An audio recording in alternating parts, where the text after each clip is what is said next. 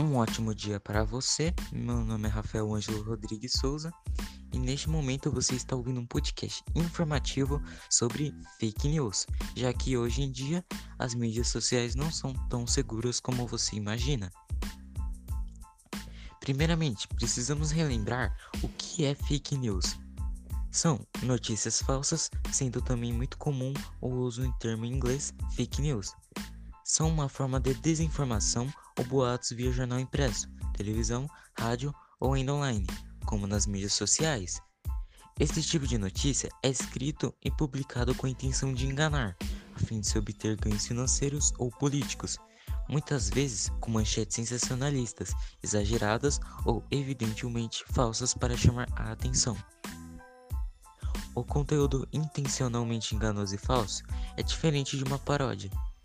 Essas notícias muitas vezes empregam manchetes atraentes ou inteiramente fabricadas para aumentar o número de leitores, compartilhamentos e taxas na internet. Neste último caso, é semelhante às manchetes clickbaits, que se baseiam em receitas de publicidade geradas a partir desta atividade, independentemente das histórias publicadas. As notícias falsas também prejudicam a cobertura profissional na imprensa e torna mais difícil para os jornalistas cobrirem notícias significativas. O fácil acesso online ao lucro de anúncios online, o aumento da política e da popularidade das mídias sociais, principalmente a linha do tempo do Facebook, tem implicado na propagação de notícias deste gênero, quantidade de sites com notícias falsas anonimamente hospedados e a falta de editores conhecidos também vem crescendo. A revelância dessas notícias aumentou em uma realidade política pós-verdade, em que hoje em dia as pessoas acreditam mais na mentira do que na verdade.